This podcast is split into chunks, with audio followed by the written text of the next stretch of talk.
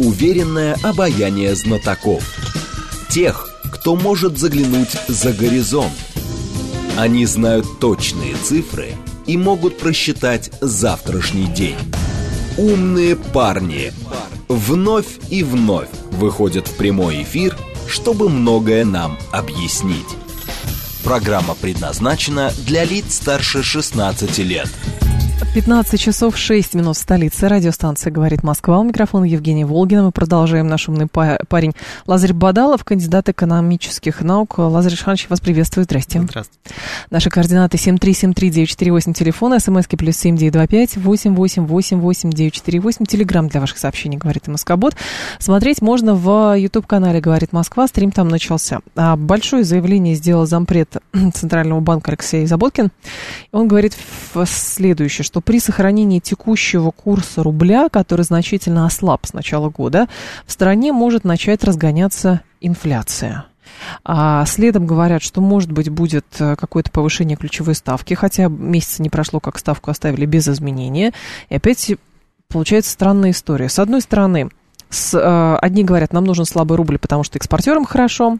А потом Центральный банк теперь говорит, что нет, это разгонит инфляцию. Третий аспект, вообще сейчас лето и даже иногда дефляция происходит какая-то, как минимум стагнация цен. И непонятно, с какой стороны на эту ситуацию смотреть. Денежно-кредитная политика это вообще э, баланс, да, то есть она должна всегда э, реализовываться угу. таким образом, чтобы соблюдался баланс, баланс э, всех сторон, то есть, с одной стороны, и стимулирование роста экономики, с другой стороны, не разгонять инфляцию. Ну, то есть, вот эти трансмиссионные механизмы, это действительно очень сложные механизмы, которые постоянно а, меняют свою работу, вносятся коррективы, особенности, тем более а, серьезные особенности в текущей ситуации, учитывая санкционное давление, потому что да, в классическом понимании, конечно же, ослабление национальный, курса национальной валюты приводит обязательно к росту инфляции, но э, здесь нужно понимать, что в текущем моменте э, вот этот классический закон в России не совсем работает. Почему? Потому что э, сейчас меняется и наша импортозависимость, и то, а, какие валюты влияют на... А, по отношению к каким валютам меняется курс рубля, потому что мы понимаем, что теперь а, классический доллар США, евро, это не те валюты, которые для нас служат ориентиром, потому что наш импорт переориентируется, а, мы теперь больше импортируем из других стран, из других регионов, поэтому когда курс рубля а, падает по отношению к доллару США и к евро, это уже не те события, которые были буквально два года назад. А, вот. Но в то же время рассуждать из серии, что это никак не повлияет на инфляцию, неправильно, потому что обязательно влияние курса рубля, курса национальной валюты сказывается на инфляции. Это, конечно же, золотое правило. И еще хочу один момент напомнить, о котором буквально вот э, пару недель назад на Санкт-Петербургском экономическом форуме говорил наш министр финансов э, Силуанов. А он очень да, так, хорошо объяснил, буквально на пальцах, там э, все-таки с точки зрения расходов бюджета, но опять-таки это тоже связано с инфляцией, когда мы удивляемся, говорим, почему Инфляция продолжает расти. А, ну, собственно говоря, да, действительно, за очень короткий промежуток времени, буквально несколько лет, а, наш бюджет, расходы нашего бюджета выросли почти в полтора раза. Соответственно, это сказывается на росте цен. То есть, вот, да, дилемма. Почему я говорю, должен быть баланс? Потому что, с одной стороны, а, всегда очень приятно звучит, когда, например, президент озвучивает об очередном повышении пенсии, индексации зарплат да. и так далее, но мы понимаем, что есть а, другая сторона медали, которая в конечном итоге а, скажется на росте цен. И угу. здесь всегда сразу же возникает вопрос, а что же тогда все, больше не повышать зарплаты, да, ну, то есть не индексировать пенсии? Нет, это неправильно, да, то есть это действительно должен быть определенный баланс.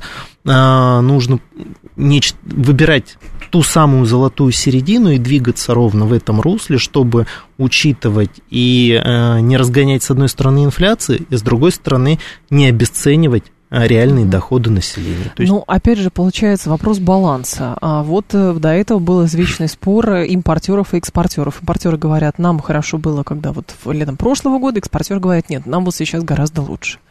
С другой стороны, как э, дешевый э, доллар, соответственно, с точки зрения финансовых властей, это какой-то риск инфляции – так и дешевый рубль тоже риск инфляции. С другой стороны, у нас денежно-кредитная политика направлена на то, чтобы денежную массу сушить, потому что много денег для Российской Федерации вредно, потому что это страшная инфляция. Третий аспект следующий. Нет, давайте инфляция все равно а, окупится за счет того, что много денег будет вброшено в экономику, будут какие-то глобальные проекты, это проекты в долгую, и потом, соответственно, мы увидим результаты. Но постоянно сушить денежную массу невозможно. А, безусловно, невозможно. Более того, а, сейчас это и не получится делать. А, что касается, опять-таки, нашей денежно-кредитной политики, наш Банк России последние годы сконцентрировался сугубо на таргетировании инфляции. То есть это та самая ситуация, когда Центральный банк берет главным ориентиром некий уровень инфляции и стремится достичь этого уровня с помощью изменения процентной ставки. А можно все то же самое делать с путем влияния на курс э, национальной валюты. Но э, у нас так раньше делали, когда был валютный коридор, но потом вот э, в период когда э, Центральный банк стал мегарегулятором, когда главой ЦБ стала Эльвира Набиулина, э, было принято решение, что нет, эта политика нам не подходит, и мы вот переориентируемся с валютного курса на таргетирование инфляции. Здесь можно долго спорить, правильно, неправильно. Наверное, все-таки нужно было нечто среднее выбрать, да, то есть э, только лишь идти по пути таргетирования инфляции. Вот сейчас очень хороший будет пример для Э, разрешения этого спора. Вот в Центральный банк Турции тоже э, возглавила э, человек, который вот является таким сторонником, она уже объявила таргет там в 5%, угу. ну, мы понимаем, что это э, практически недостижимо. Ну, посмотрим, как им это удастся, и это будет очередной, скажем так, виток спора а, работает современная денежная теория, как она работает, насколько она вообще подходит для развивающихся рынков, потому что э, все, что мы говорим и называем там таргетированием инфляции, это проявление той самой современной денежной теории, которая господствует на Западе. И а в к этой... чему она сводится, если коротко? Если коротко, теория? она сводится к тому, что центральный банк управляет инфляцией с помощью процентных ставок, а, собственно говоря, все остальное уже как вытекающее. А, при низкой инфляции а, цены снижаются, а, экономические агенты могут э, прогнозировать в долгосрочном периоде свои действия. Это позволяет стабилизировать процентные ставки по кредитам, стоимость кредитов снижается, соответственно, растет экономическая активность, снижается безработица, ну и так далее. Но да, действительно, это работает на Западе. А, не всегда это помогает развивающимся рынкам. А, не всегда это подходит в конкретной ситуации, конкретной стране, мы опять-таки вспоминаем про те самые санкции, насколько нам это на сегодняшний день актуально. Угу. И вот тут очень важный момент. Я ни в коем случае не призываю взять сейчас все перевернуть с ног на голову, отказаться полностью от этой политики, да, и... И напечатать столько, сколько надо. А, разные. Вот тут действительно а, сейчас, к сожалению, опять-таки, а, когда мониторишь все, что пишут в открытых источниках информации, озвучивают в СМИ, в том числе некоторые экономисты, особенно там патриотически настроенные некоторые граждане, которые, я так понимаю, не совсем э, хорошо разбираются в экономике, э, идеи про ту же самую мобилизационную экономику, они продолжают, да, вот этот, я теперь смеюсь и говорю, что у нас э, призрак мобилизационной экономики бродит по России, ага. да, вот, к большому сожалению, потому что э, то, что я вижу, э, ту же самую мобилизационную экономику презентуют как некую волшебную палочку, что вот надо а, побольше разных мобилизаций, тогда все будет хорошо. На план все перевести? Мобилизационная экономика – это очень сложный, на самом деле, а, сложная достаточно политика. Она, во-первых, что здесь нужно пояснить, раз мы об этом говорили, о том, что она применяется только лишь в экстренных ситуациях, чаще всего в условиях войны, но не только в условиях войны. А, еще очень важный момент, она не рассчитана даже на среднесрочный период, это максимум краткосрочный период, некоторый промежуток времени – и э, негативных последствий будет масса. Причем угу. таких негативных последствий, о которых э, обычные граждане даже не подразумевают. Э, когда ее вот презентуют настроенные Э, товарищи, они всегда говорят, что это, там вот эти либералы боятся, потому что как мы только введем мобилизационную экономику, либералы Все убегут, экономика наша вырастет, и никакой конфискации имущества не будет. Да и конфискации имущества, само собой, не будет. Она просто произойдет сама собой, потому что предприятия гражданские будут переведены, ну, скажем так, условно, на военные рельсы, они не смогут обслуживать свои кредиты, следовательно, не вернут деньги банкам, а банки не смогут вернуть э, вклады вкладчикам. Угу. Вот произойдет конфискация. Она не произойдет как таковая. Просто банки разведут руками и скажут, мы не можем вернуть вам деньги. Конечно же, виновниками объявят банки, потому что это они все украли, но это уже будут последствия, это, от этого легче никому не станет. Поэтому вот опять-таки, возвращаясь угу. к этому, ни в коем случае не призываю что-то вот такое сверх революционное внедрять, устраивать. да, устраивать, безусловно, но ну хорошо, адаптироваться. То есть, с одной стороны, а, ручное, вот эта возможность ручного управления ставкой и, соответственно, денежно-кредитной политикой и курсом во многом, потому что все инструменты сейчас у Центрального банка, внешних рынков у нас нет заимствования, долларов в стране мало, евро в стране тоже мало, вот на юане толком не переходят, и все вот именно такие приемы, они все-таки невротизируют, как кажется, экономику, потому что люди, которые пытаются планировать в долгую, даже какие-то предприниматели, крупные предприятия, там, нам нужны кредиты, ты хорошо по такой ставке, потом все это опять меняется, потом обратно возвращается, потом под какой процент вклады. Это хорошо в первые вот полгода, когда вот этот шок санкционный был, и стабилизировать надо было ситуацию. Но сейчас бороться с инфляцией, которой нет и, может быть, даже не будет, путем повышения ставки, но это тоже странно выглядит. Странно выглядит, согласен, а, и неправильно, потому что, да, с одной стороны, а, Банк России озвучивает очень много опасений по поводу роста инфляции, и эти опасения не надуманы, действительно есть очень много факторов, но с другой стороны, а, то, на что, кстати, очень часто ориентируется Банк России, на инфляционные ожидания населения. И эти инфляционные ожидания последнее время показывают их снижение. Соответственно, это о чем говорит? Это говорит о том, что Банку России можно снижать процентную ставку. Никто не призывает снижать ее каким-то там, не знаю, э, горки устраивать, но постепенно и уж точно не угрожать экономике повышением ставок. Потому что, эм, ну, вспомним наши нулевые. Угу. Раз пошло такое дело. Давайте. Наши нулевые. А, инфляция была выше, я как-то это уже озвучивал. Кстати, и, да, она была высокой. Да, я вот, по-моему, в эфире Юрию Будкину озвучил, угу. он даже, пока я это озвучил, он перепроверил мои слова да. и сказал, да, согласен, было такое Был, дело. Так. Вот. Но особо никто не жаловался. Почему? Потому что реальные доходы населения росли темпами, опережающими Инфляцию. рост инфляции. Да? Вот поэтому тоже нужно вспомнить и этот опыт, наш собственный опыт. Чем же он плох, если в нашей стране, в нашей экономике, да, были другие условия. Тогда да, нефтедоллары текли рекой. А, кстати, нефтедоллары в тот момент а, все а, стерилизовались да, и направлялись в золотовалютные резервы. Угу. Да, безусловно, конечно, я отметил это, сказал, а что ус- условия, был, условия были, и ситуация была другой, но в то же время а, это был положительный опыт, о нем не стоит стоит забывать. А, мы сейчас идем по пути переориентации. Что можно предпринимать? Да, с одной стороны, можно э, некоторые э, изменения в денежно-кредитной политике проводить. И не стоит забывать, что ведь у Центрального банка Это, опять-таки, это та самая современная западная денежная теория говорит о том, что ключевая ставка, процентная ставка, они, к сожалению, там студентов так обучают, что э, спроси любого студента западного, какие есть инструменты денежно-кредитной политики, кроме процентной ставки ничего назвать не могут.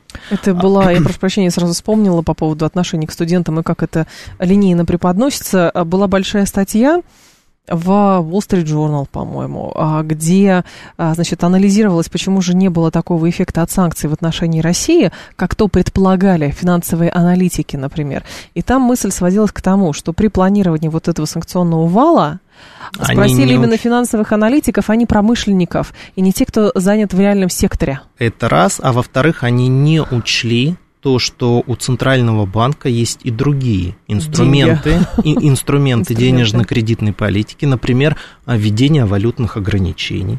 А это mm тоже там, либо валютный интер... Они рассчитывали, что заморозка а, валютных резервов не позволит Центральному банку проводить а, валютные интервенции. Это один из инструментов. Есть еще один инструмент – ввести валютные ограничения, что, собственно говоря, Центральный банк России сделал. Не а, жесткие, не тотальные, но некоторые валютные ограничения, да, соответственно, они, безусловно, помогли. Поэтому мы э, это и принимаем во внимание, что говоря про денежно-кредитную политику, давайте не забывайте, не давайте зацикли, не будем зацикливаться только на процентной ставке.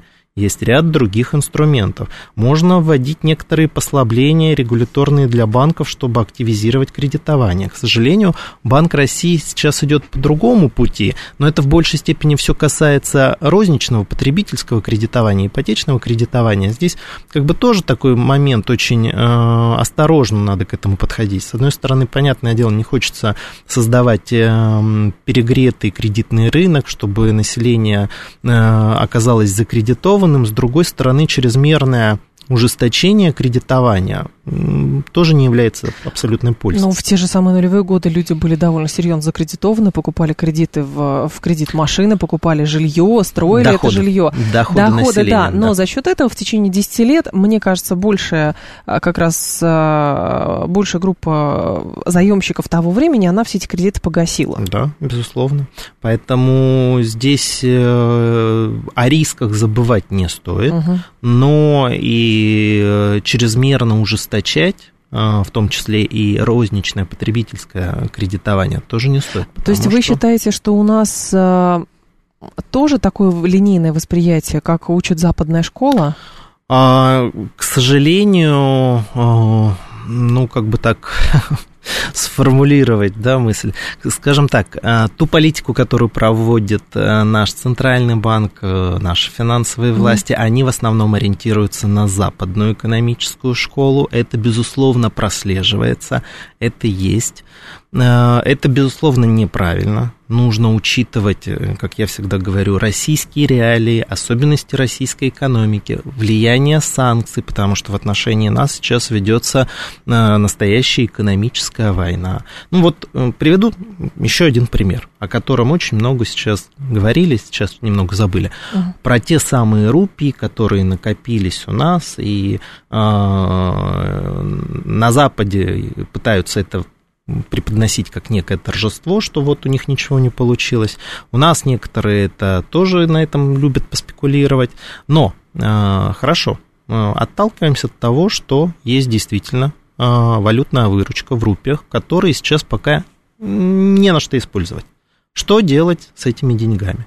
А на том же Западе эту проблему решают каким образом? Развивают финансовый рынок. Что можно предположить? Можно инвестировать эти рупии даже в индийскую экономику. Не обязательно просто брать и покупать э, индийские ценные бумаги. Ну, тут уже, безусловно, придется ни Центральный банк, ни Минфин это не смогут решить. Это более высокий уровень а, межправительственный, но обсудить вопросы, связанные с созданием а, российско-индийских банков, если не коммерческих, то некого межгосударственного, который начнет заниматься кредитованием инфраструктурных проектов между Россией и Индией. Эти деньги будут направлены на кредитование этих инфраструктурных проектов. Само собой, эти деньги сейчас не принадлежат государству. Эти деньги сейчас принадлежат нашим экспортерам Что нужно им предложить? Им нужно создать возможности конвертировать, например, эти деньги в рубли, а, в какие-то финансовые инструменты, которые они смогут использовать на свою текущую деятельность, а полученные рупии уже направить на те самые проекты. Ну, то есть это время, на самом деле, возможностей, время а, проявлять инициативу. Ведь а, когда мы говорим о том, что давайте развиваться, давайте переориентироваться на восток, давайте а, более тесно сотрудничать со странами БРИКС, ЕАЭС, другими дружественными странами, давайте, идея отличная, давайте. Но что значит давайте? Нужно проявлять некую инициативу. Самим придумать схему. А, безусловно, э, придумывать, предлагать, развивать, продвигать а, более активно. А, безусловно, многие даже в дружественных странах не захотят, но кто-то, захочет. захочет совершенно. Причем верно. получается, я правильно понимаю, что даже вот этот пример ваш с рупиями показывает, что э, есть линейная логика в как раз в векторе вот этой западной денежной а, модели, что деньги, часть в бюджет, часть в ценные бумаги, причем обязательно деньги должны выводиться а, в да. желательно западные какие-то ценные Безусловно. бумаги, а другого рынка как будто бы не существует. Совершенно верно, потому что эта модель а, западная, она построена по такому принципу, что есть некое абсолютное божество в виде доллара США и его сателлитов, а все остальные это так себе кто-то, э, как они там говорят, челленджеры, да, то угу. есть те, кто э, телепаются где-то в конце и следуют да. великому божеству. А, к сожалению, это действительно в некотором понимании вдолбили, в том числе экономистам, в голову, что когда начинаешь это обсуждать, даже в профессиональном сообществе на тебя смотрят и говорят, ты понимаешь, что это невозможно. И ты начинаешь объяснять и говорить, а что здесь невозможного? Почему, э, кто в какой момент э, действительно вдолбил голову людям, что доллар это... Э, Карго-культ. Абсолютно. Доллар сейчас есть, но он не всегда был. До него был условный талер, другие какие-то валюты. И после него что-то будет, потому что финансовый рынок здесь не останавливается, он будет все равно развиваться. А, хотя, вот я уже об этом тоже говорил, угу. когда ту же самую Джанет Йеллен спросили про а, военизацию доллара, да, милитаризацию доллара США, она сказала, да, я понимаю эти риски, они, безусловно, существуют, но у них альтернативы нет, у них, она имела в виду развивающихся рынков. Так об этом и речь, что нужно создавать эти альтернативы. Национальные валюты, да, безусловно, это возможность. А сразу не получится. Конечно же, будет влиять а, особенности законодательства, а, долгие годы а, того, что, то, что утвердили и э, объяснили, что это является абсолютным законом. Угу. А, безусловно, влияние взаимодействия бизнеса с западным бизнесом, это все, безусловно, будет. Никто от этого сразу не сможет уйти, и полностью не нужно от этого уходить.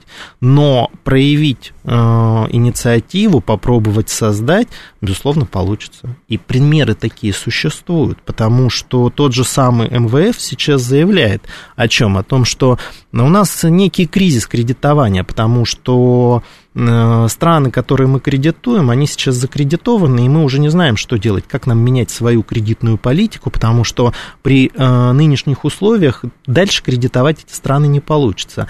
А ведь это все институты, финансовые институты, работающие в долларовой системе. При этом существует банк БРИКС, который может достаточно э, хорошо развиваться. И э, что самый новый банк развития, что самое интересное, э, тоже вот буквально недавно была информация о том, что э, новый банк развития пытается э, привлечь новых членов, новых участников. И на Западе это интерпретировали как... Вызов. А, не, нет, это было немного по-другому из серии, что ну, у них кризис, им, оказывается, просто ликвидности не хватает. Вот поэтому они сейчас в поиске денег. Но э, это далеко не так. Да, угу. Это понятно, что здесь есть вот тот самый страх к этому вызову, потому что то, о чем говорила та же самая Джанет Йеллен, то, о чем сейчас говорят активно на Западе, о милитаризации доллара, о милитаризации финансовой системы, потому что они понимают, что они сделали очень опасный шаг в сторону втягивания финансовой системы в политические, геополитические проблемы. А, Лазарь Бадалов с нами, кандидат экономических наук. Сейчас будут новости, потом продолжим. Уверенное обаяние знатоков. Тех, кто может заглянуть за горизонт. Они знают точные цифры и могут просчитать завтрашний день. Умные парни. 15.35 в столице. Радиостанция «Говорит Москва», 94.8. Микрофон Евгения Волгина. Всем а, здравствуйте. Мы продолжаем. Лазарь Бадалов с нами, кандидат экономических наук. Так, а слушатель говорит сейчас. Найду это сообщение.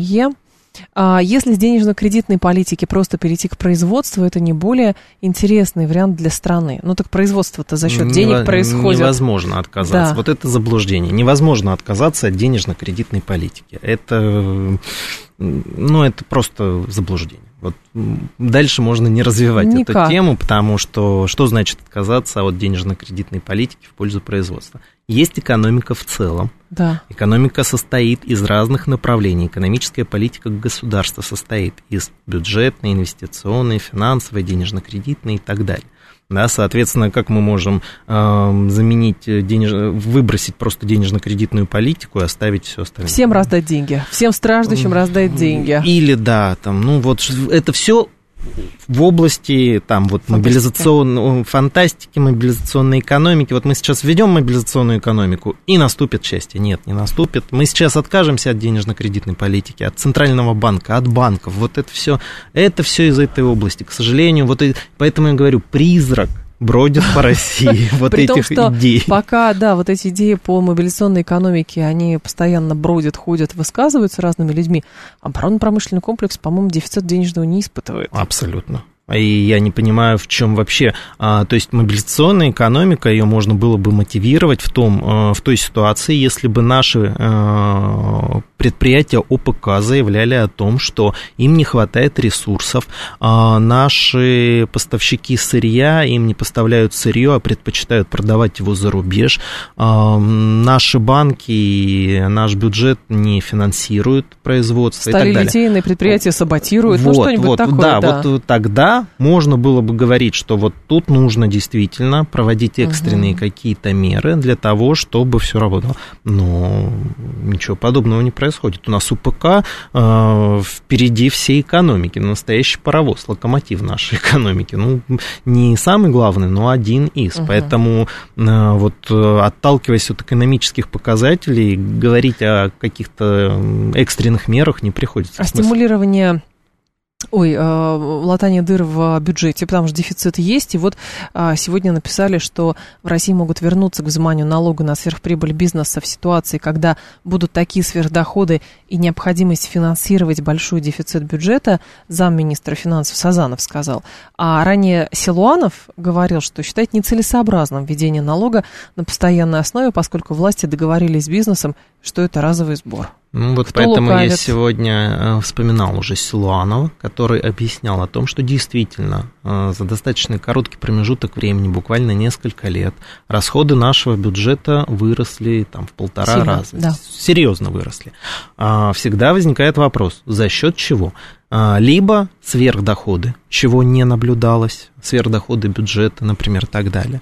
Либо а, увеличение налоговой нагрузки – вот, ну, либо что-то уже экстренное из серии, там, денежная эмиссия бесконтрольная, но этого нет, либо переход там на мобилизационную экономику, что не нужно. Либо отказ от стерилизации денежной массы, но у нас ее и так нет. Вот, уже сверхдоходы, я об этом сказал, да. что это у нас сейчас не та ситуация, чтобы вот в условные нулевые можно было бы об этом говорить, и об этом спорили очень долго, надо ли накапливать резервы, э, из этого строилась в том числе денежная кредитная политика. Ну, все, это уже время упущено, оно ушло, ничего мы с этим не сделаем. Это уже только лишь история, которую принимаем во внимание, ну, угу. как корректировку на будущее учитывать. Сейчас этих сверхдоходов нет а, в том числе от экспорта сверхдоходов. Следовательно, надо понимать, а, как мы дальше будем строить, в частности, бюджетную политику. Либо мы а, живем по доходам, ну, вот по аналогии просто представьте, вот у вас есть некий ежемесячный доход, а вы тратите больше, чем зарабатываете каждый месяц. Но это не может продолжаться до бесконечности. Либо вы будете наращивать долги за счет чего? Там кредитования, э, у приятелей, у знакомых угу. брать деньги в долг, а, продавать какое-то имущество. Кстати, а, идея про приватизацию, она ведь тоже не просто так появилась. Я очень хорошо помню, как ее восприняли в том числе и обычные граждане, что ну вот опять хотят кого-то ограбить и так далее и тому подобное. Совсем нет потому что приватизация, которая проводилась 30 лет назад, приватизация, которая может быть проведена сейчас, это будут разные условия, в том числе а, органов а, государственного контроля. Потому что э, за 30 лет выстроена целая система, э, в том числе есть э, определенные э, органы власти, которые могут этим заниматься, которые контролируют, которые могут организовать процесс. Э, кто выступит инвестором? Вопросы. Хотя э, наш тоже пример показал, что даже в условиях санкций, как бы нам казавшегося кризиса, наш бизнес, когда ему дают возможность, он с удовольствием выкупает э, активы э, иностранцев, но, которые правда, покидают рынок. Да, но там, правда, ситуация есть э, с этими договорами. Что это за договоры? По некоторым, Хорошо, да, заключены. Это отдельный вопрос. Но самое главное, если у меня бы это вызывало отторжение, если бы происходило следующее. Если бы вот эти договоры просто-напросто передавали бы управление местному менеджменту, а этот менеджмент бы ничего не делал и закрывал бы или консервировал производство до лучших времен. Вот тогда это было бы серьезно. Угу. А что мы видим? Что, да, договоры, может быть, нам не очень нравятся, хотя какая нам разница. Самое главное, что э, продолжается производство, работа предприятия не останавливается, людей на улицу не выгоняют, сохраняются рабочие места, э, тоже э, там, где, например, в автопроме. А, любят над этим теперь смеяться очень много, хотя я не вижу ничего смешного с точки зрения того, что, а, ну вот, э, китайские автомобили, только шильдик меняется. Начать нужно с этого хотя бы. Самое главное, чтобы сейчас сохранить предприятие, Пусть это будет пока минимальное а, участие угу. российской стороны, но со временем будет увеличиваться локализация, рабочие места, предприятия. У нас под такими лозунгами а, закрывали, к сожалению, в нулевые, закрывали э, и в 90-е, закрывали э, многие предприятия. Потому что, ну, зачем нам развивать свой автопром, если Мы пришли купим. иностранцы, да, и могут делать это лучше. А в итоге иностранцы нам все показали, что они могут. По поводу иностранцев. Коммерсанту стало известно о выдаче второго разрешения на разблокировку активов в Евроклире в отношении банка и первого в отношении физического лица без ВНЖ европейской страны. Эксперты отмечают, что добиться разморозки средств проще, чем ценных бумаг. Также шанс на положительное решение возрастает, если местом для перевода активов указан европейский депозитарий или банк. В прошлый раз, когда шла разблокировка, разблокировка вот этого коридора Евроклир, многие обратили внимание, что у нас резко подскочил доллар. Сейчас доллар тоже подскакивает. Есть теории всякие, значит, конспирологические, что на самом деле договоренности какие-то uh-huh. с европейцами а, присутствуют, и поэтому это окошечко открывает, когда кому-то надо, кто-то либо пролоббировал, либо это все-таки какие-то взаимные интересы. Как это понимать? Нет, никаких тут э, договоренностей. Э, опять-таки, все это теория заговоров, пусть остается там. Потому так. что та сумма, о которой идет речь, в 10 миллионов долларов, она на наш финансовый рынок, это просто капля в море, ее никто даже, это в рамках одной сделки мало кто заметит. Угу. Вот. А почему э, на Западе такие прецеденты случаются, и дальше их будет больше? Мы об этом тоже уже много раз говорили о том, что на Западе боятся таких слов, как конфискация имущества. Почему? Потому что, с одной стороны, это колоссальный удар по надежности их финансовой системы. Они и так сейчас испытывают колоссальный удар в связи с той самой милитаризацией их финансовой системы. Они крайне, особенно э, бизнес, именно э, на финансовом рынке, банки, инвестфонды, они крайне недовольны этой ситуацией, потому что теперь, ну, условный SWIFT э, в свое время это был монополист э, на банковском рынке. Никому в голову просто не приходило, что может что-то быть другое, кроме системы SWIFT. Сейчас все понимают, что да, SWIFT объединяет э, большое количество банков, но SWIFT это уже не монополист, это не единственная система. И вот таких прецедентов все больше и больше появляется. Соответственно, они понимают, что, во-первых, теряют свою монополию, во-вторых, а, подрывают доверие. А, вот если мы глобально рассуждаем о финансовых потоках в мировой финансовой системе, в мировой экономике, то а, кредиторов западной финансовой системы не так много. Кто выступал и выступает по сегодняшний день кредиторами? Это Китай, Саудовская Аравия, Россия выступала и Япония. А, соответственно, ну, Япония это отдельная история, у них возможности ограничены, то есть э, там, условно говоря, те несколько триллионов, которыми они владеют, как инвестиции э, на Западе, а это как бы их возможности этим исчерпаны. Uh-huh. А, а вот Китай, Саудовская Аравия и Россия действительно вот те самые сверхдоходы, то есть модель была какая?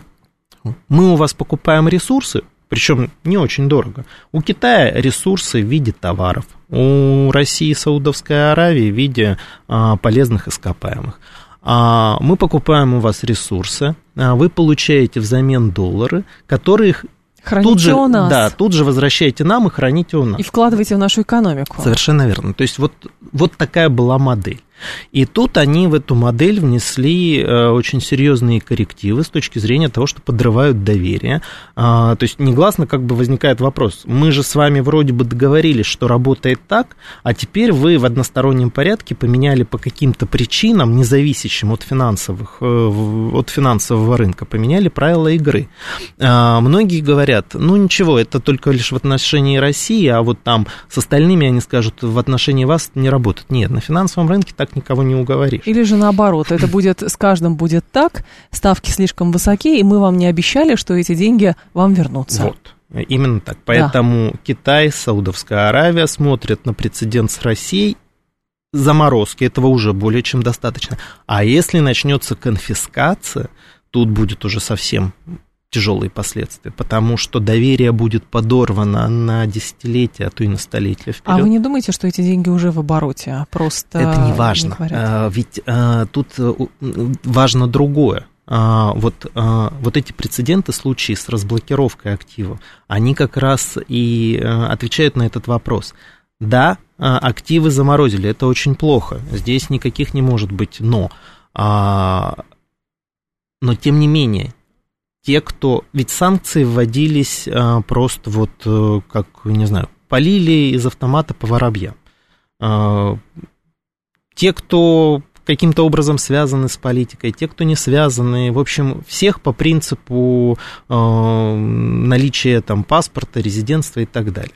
И когда сегодня уже начинаются решения судов о том, что нужно или не судов даже, mm-hmm. нужно разблокировать активы, это как раз те самые. А если э, активы, э, если будет решение суда, например, разблокировать активы, а держатели этих активов объявят, что вы знаете, а я их потратил. Да. Это называется дефолт. И этот дефолт никто не простит.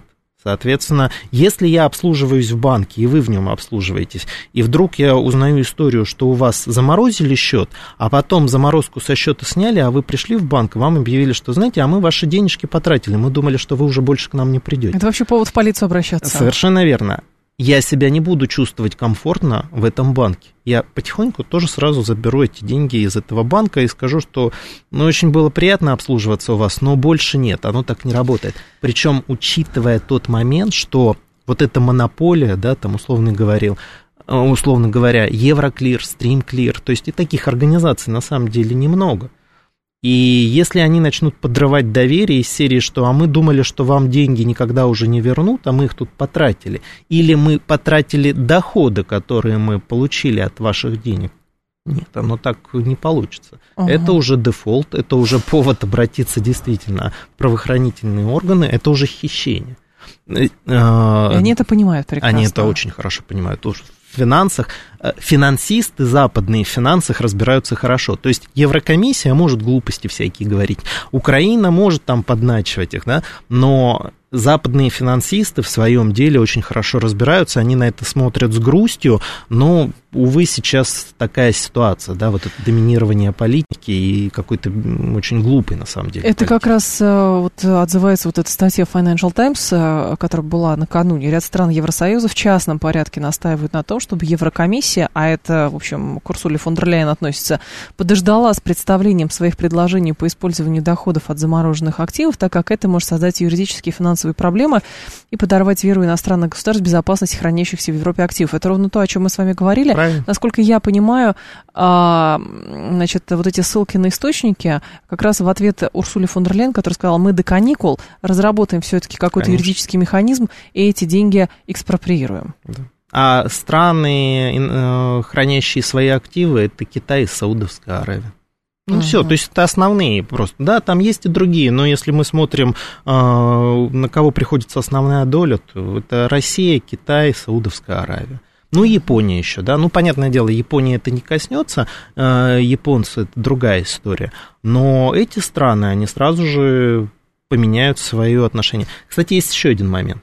Если уж они пойдут на ту самую конфискацию, то я все время о финансовой стороне Да. говорю. Но есть политические последствия. Политические последствия о том, что сразу же выстроится очередь желающих получить Забрать деньги? такие... Нет, не А. забрать деньги, получить такие же выплаты, а, например, а, Ирак тот же самый. а, От Штатов, э, да? Да, Сербия та же самая.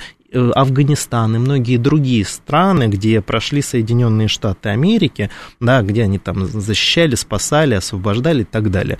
И они скажут, что, минуточку, если это прецедент, то в чем разница между тем, что там стало прецедентом и тем, что случилось у нас. Поэтому, ну, это политический больше момент, да.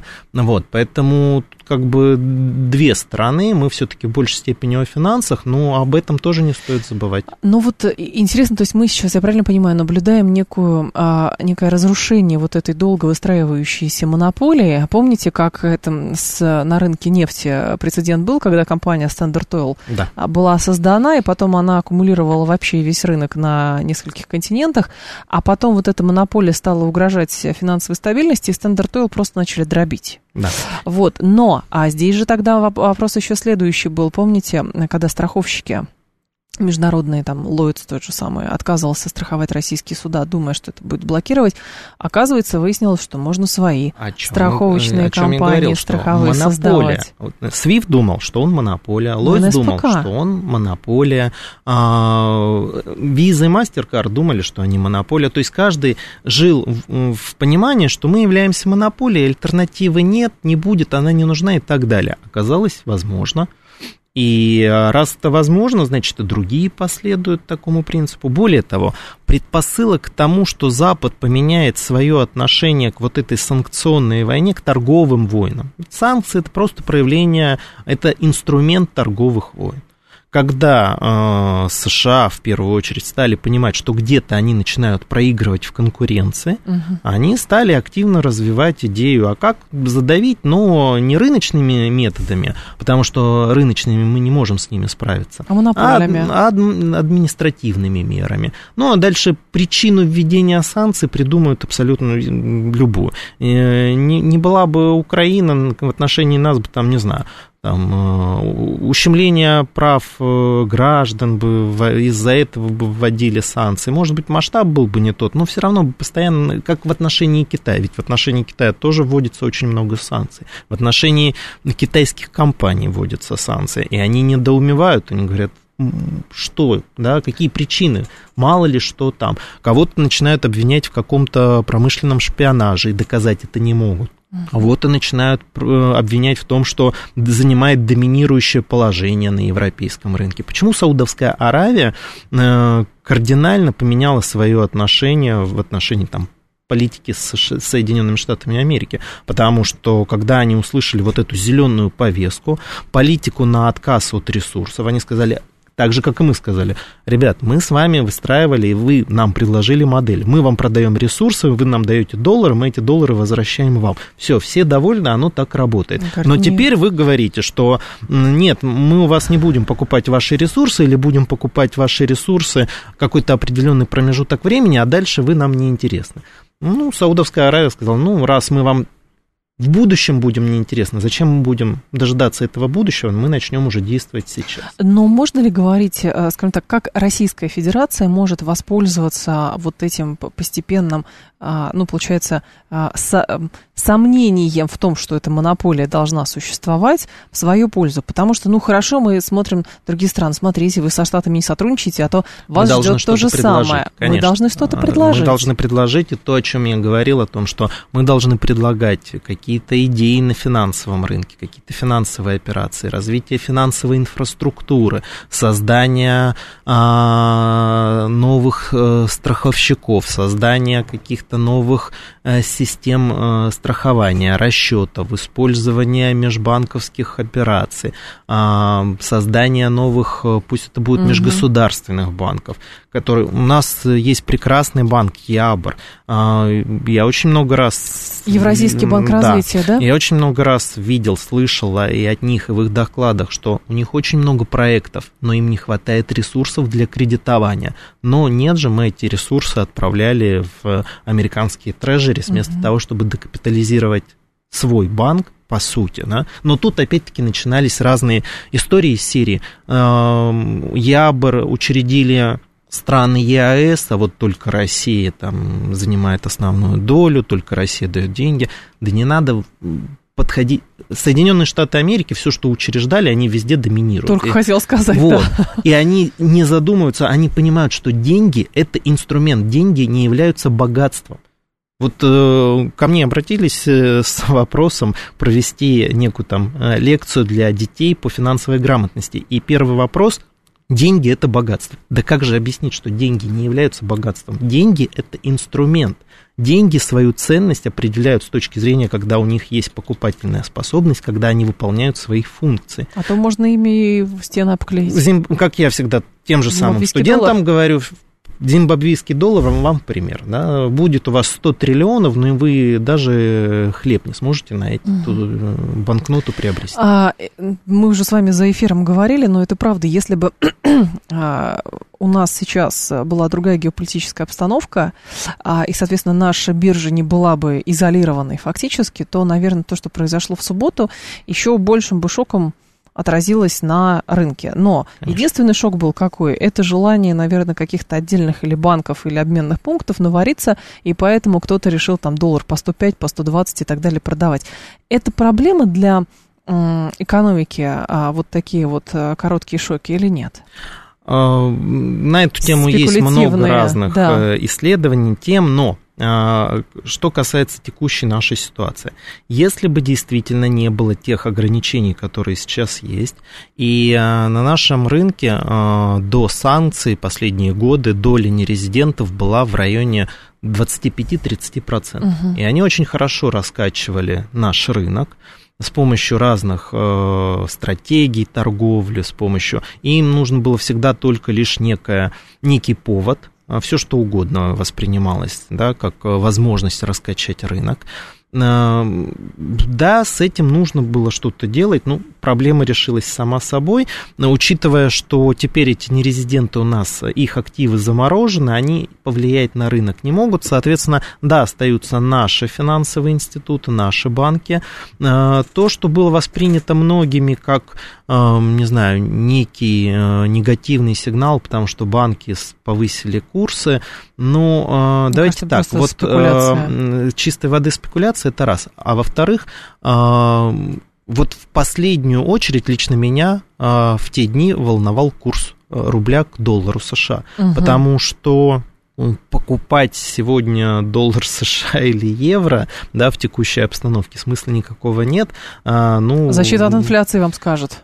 А, это не выступит защитой от инфляции, это вообще ничем теперь не выступит, потому что это все достаточно условно теперь, да, учитывая те валютные ограничения, которые есть на нашем рынке. Поэтому покупать эту валюту, опять-таки, а, возвращаясь к вопросу ценности денег, сбережений и так далее. Вот э, тоже тот же самый Запад всем внушил, что сбережения можно хранить в валюте. Хотя в Соединенных Штатах Америки доллар США не рассматривают как инструмент сбережения. Это все-таки у них другие есть другие. инструменты. Ценные бумаги, драгоценные металлы и лишь небольшая доля в долларах США как просто ликвидность. Лазарь Бадалов был с нами, кандидат экономических наук. Лазарь Александрович, спасибо, ждем спасибо. снова.